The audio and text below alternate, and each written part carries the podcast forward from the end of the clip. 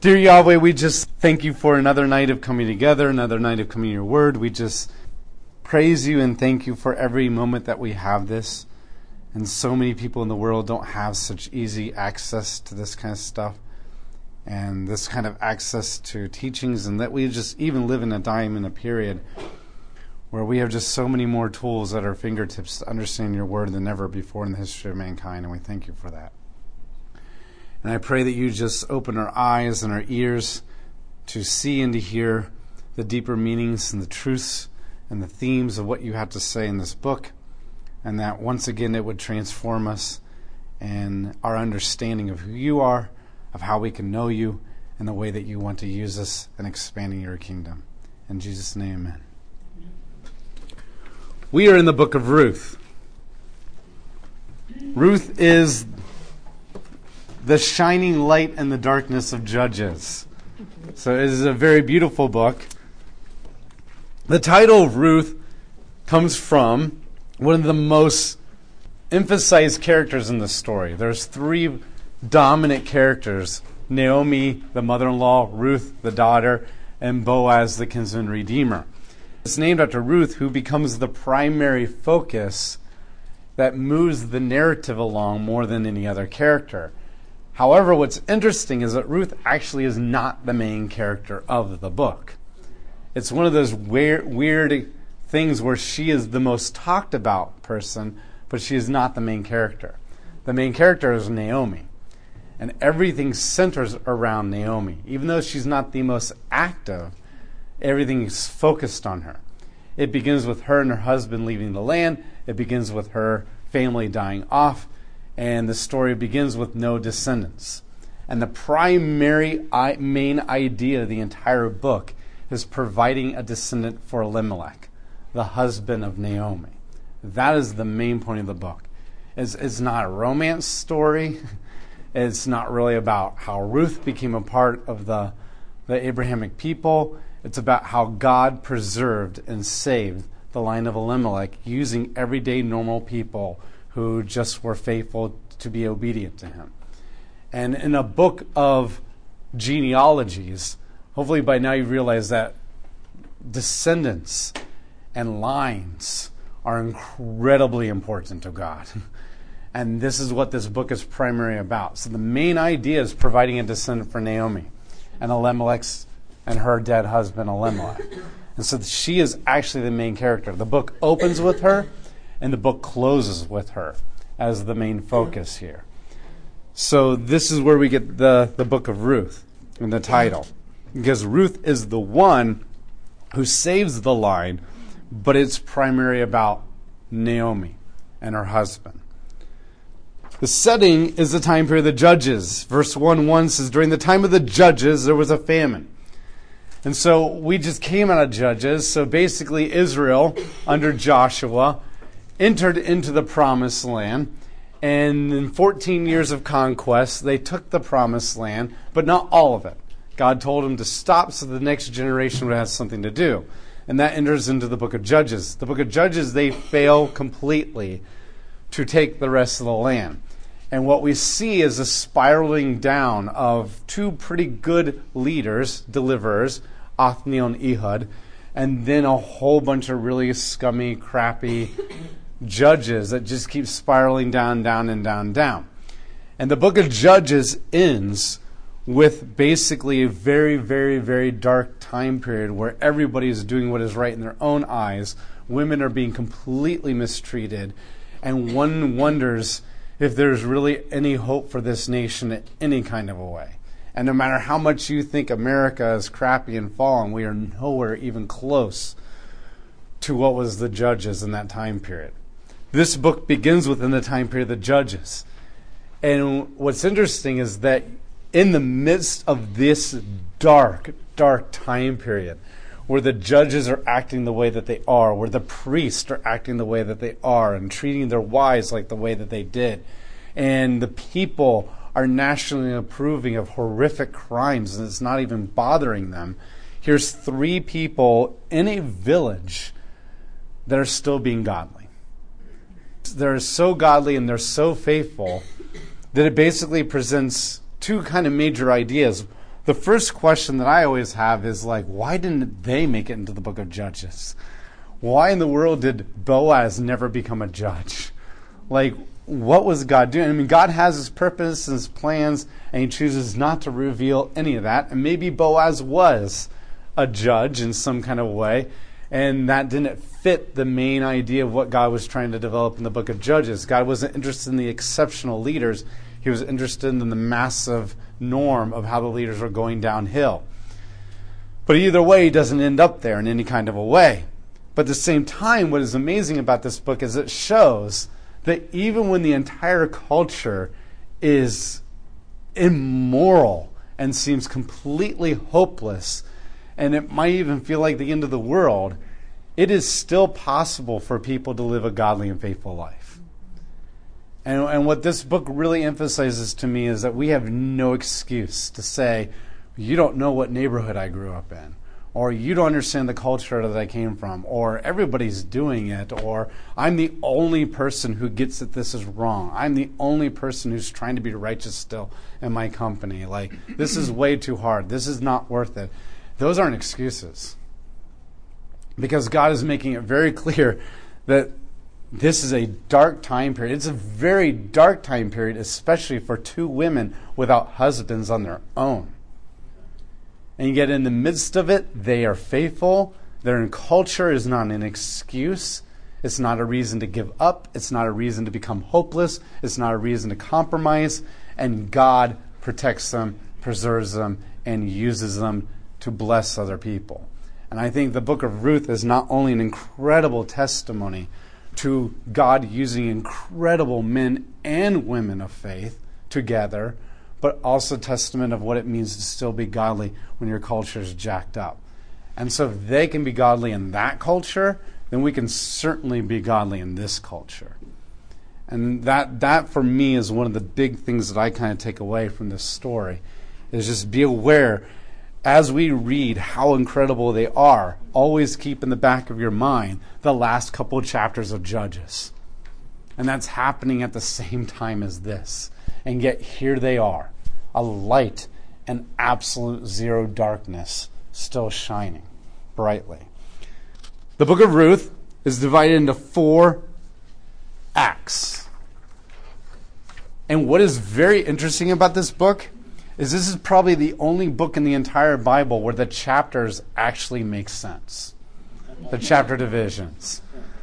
Act 1 is chapter 1, Act 2 is chapter 2, Act 3 is chapter There is a joke you know that whoever like put the chapters and verses in the Bible was some medieval Catholic priest or whatever who was on the road on his horse going from one village to another village. And every time he hit a bump in the road, he put another verse in the Bible as he was reading it. Because there's like no rhyme or reason. In fact, there are some gross violations of narrative structure where a lot of these chapters and verses are located. And yet, the book of Ruth, I don't know if he got lucky or he actually woke up on that road part of the that part of the trip, but he hit it right. so each chapter is an act and it focuses on a major idea. Uh, and then each act has three scenes. And so it's three, three, three, three. And the scenes are marked by a location change. So you basically have three locations in the first act, three locations in the second. And this is how the book is structured, and we'll follow that as we go along. The purpose of the book of Ruth is to show that Yahweh cares for needy people like Naomi and Ruth. It really emphasizes that He is their ally, even in the midst of death, in the midst of suffering, in the midst of rejection and abandonment. And the book of Ruth really highlights how much God really does care about the needy. And we see this in many places in the Bible the story of Tamar as a Canaanite who desperately wants to be a part of the, the tribe of Judah in Genesis 38. You got Hagar in chapter 14 who desperately wants to he, she's cast out in the middle of the wilderness, and God shows up and takes care of her, even though she's the Egyptian who's not godly. We see this with the Shunammite widow when Elijah is sent to her, and the other one when Elisha is sent to her. There's tons of examples. The woman at the well, the woman caught in adultery. There's tons of stories where it is so obvious that God cares about the needy and what the culture deems as insignificant people. Yet this book is primarily focused on that. I feel like Ruth is the narrative for the prophets because there's two things that the prophets really emphasize more than anything, and that's Israel's idolatry, their lack of love for God, and their social injustice, their lack of taking care of the poor and the, the suffering and the oppressed and all that kind of stuff. And, and the fact that God spends so many books driving home how much he abhors people not valuing the needy or the downtrodden really emphasizes how much God's heart goes out to them and that's what this book's main purpose is is that God comes into the lives of the needy and not only does he take care of them not only does he provide them life in the midst of death not only does he provide them blessing in the midst of famine but he uses them to be a blessing to other people as well and and I, you can't miss that part. This story is so cool because God is blessing them and they and God is using them to be a blessing to other people. And to truly be blessed by God is not just to receive blessings, but to be a blessing to other people. Not because you're all that and incredibly gifted and have a lot to offer. And I'm not saying you don't, but but because God does an amazing thing with you despite that and uses you. And so uh, these this is really the main purpose of the book that God cares about them. And the word that really gets emphasized here is the word chesed. And chesed, uh, we talked about this in the book of Genesis, but chesed is a Hebrew word that basically means it's translated all different kinds of ways, depending on what translation you're using and what part of the Bible it's used, different contexts. But the, the main idea is this loving kindness. It's where we get the idea of charity, where you are loving and kind to people who maybe don't necessarily deserve it, and people who will are, who are incapable of or will never be able um, who ever want to return the love back to you. And, and that's really the main idea of charity. I know we use charity in a tax IRS write off kind of a way or in a church category ministry kind of a way. And I'm not knocking those, but we often think of charity as just giving money to people. But the main idea of charity is, is really truly you're loving people who will never or are unable of loving you back or you don't think that they ever will possibly. And so charity can be the, the black sheep in your family.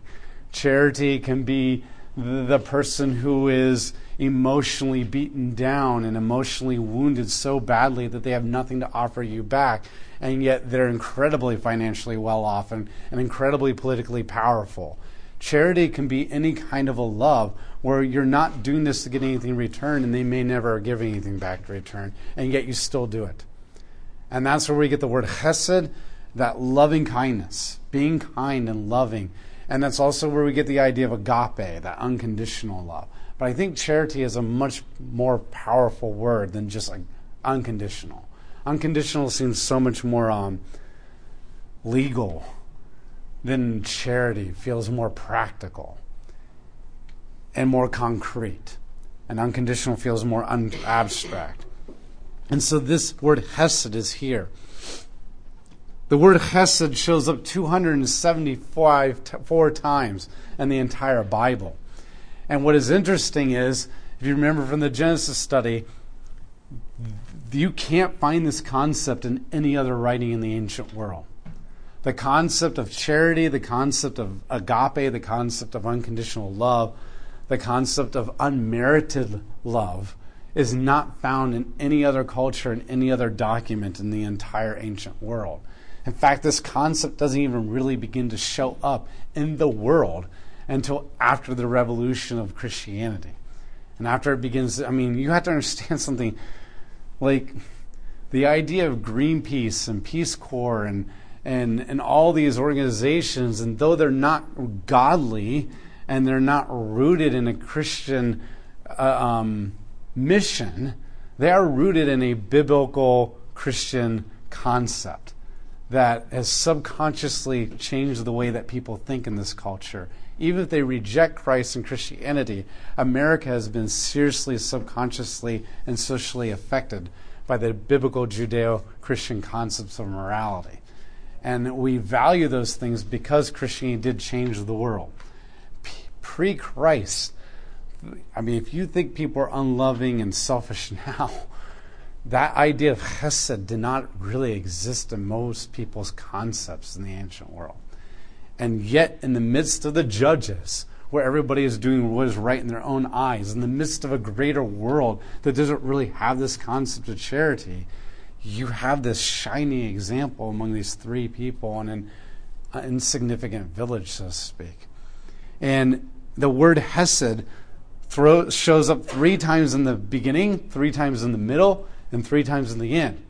And that doesn't feel like a lot of times in a book that is primarily focused on chesed, but the fact that it's so structured emphasizes it even more than just constantly repeating the word over all the time. Sometimes repetition becomes so familiar that you don't notice it anymore. But when things are rare, and structured in such a way that they kind of pop out in the rarity, then it kind of emphasizes it more than a constant repetition. That's how God uses the word chesed here, of this loving kindness. And what's so cool about this is what you're going to find out is that everybody is looking out for everybody among these three people. And what's so cool is that they don't have to look out for themselves when everybody is really truly demonstrating chesed and looking out for everybody else, you don't really have to be selfish anymore. Because, in fact, in some ways, and I don't mean this literally, but I just have no other way to say it, it's actually selfish to be selfless. because if you're looking out for yourself and yourself only, you are a limited person and you're one person. But if you're truly looking out for everybody else and everybody else is looking out for you, then there's more people who have way more talents all put together and more skills and more connections and more resources to look out for you than just you all by yourself. And so this is the way that God intended it. Selflessness is actually very practical. I mean, I heard a lot of people, even Christians, say, well, selfless, selflessness is not practical because it costs you so much and you have to make sacrifices. You do. But it is practical because imagine living in a community where everybody's doing that. And how much better we would actually function emotionally, socially, mentally, economically, in so many different ways. And so that's what you have here. Ruth is not looking out for herself. She's looking out for friends. And Boaz is not looking out for himself, but he's looking out for them. And in the end, everybody's backs are covered. And that's really what you have here is not just three people who are demonstrating incredible acts of chesed, but because three people have come together doing this, they've created a community. And that community becomes powerful, it becomes vibrant, it becomes life and joy to the fullest, which is exactly what Christ said that he came to give us. And he prayed for unity and community. And not only that, what you're going to see when we get to the Act 2, chapter 2, is that that begins to affect the greater community that they live in as well. We don't given the stories of everybody else in the village, but there is a sense that you have this idea that the village has been affected by these people. And it's it's changing the way that they're doing things as well. There are two major themes that are developed throughout this book. And the one comes from the purpose, and that is Yahweh's concern about the needy people. And this one is very obvious. This one's not hidden. When you see people are suffering and it's so obvious and yet God's taking care of them, that theme becomes very dominant. And the second major theme is Yahweh rewards those who are faithful. And this is a real key point, and, and I think it becomes more powerful in the contrast of judges. And judges, when they're reaping so many consequences because they are not faithful and they're doing what is right in their own eyes. The blessings that God rewards Ruth, Boaz, and Naomi because of their faithfulness stick out even more. And this is what we call foil, where you put a good person next to a bad person so that that good person stands out even more. If a good person is just all by themselves, they don't look as good as when they're standing next to somebody who's really bad, or vice versa. If you want to emphasize the bad person, you put them next to a good person, they look even worse. And so the, the book of Ruth becomes the foil to the judges, or judges becomes the foil to Ruth, where there this the beauty of faithfulness and reward stands out even more after you just came out of the darkness of judges. In the traditional Hebrew Bible, Ruth is placed with the prophets. It's not placed in the history. But I feel like they missed something by taking it out of the chronology. I mean, when you go straight out of Judges into Samuel, I don't think you get the beauty of how amazing Ruth is when it's in the midst of the prophets. There is something to coming out of Judges and going to Ruth. You need to remember about this book, too, is culturally speaking, these people are nobodies. They're insignificant. They have never amounted to anything and they will never show up in any kind of record of any kind of sort, and this village is a blip on the radar. And yet, God did not see them as insignificant and chose to immortalize them in His Word that has been more prolonged than any other writing in the history of mankind. And that says something about how God feels about what we think as the culturally insignificant and the nobodies.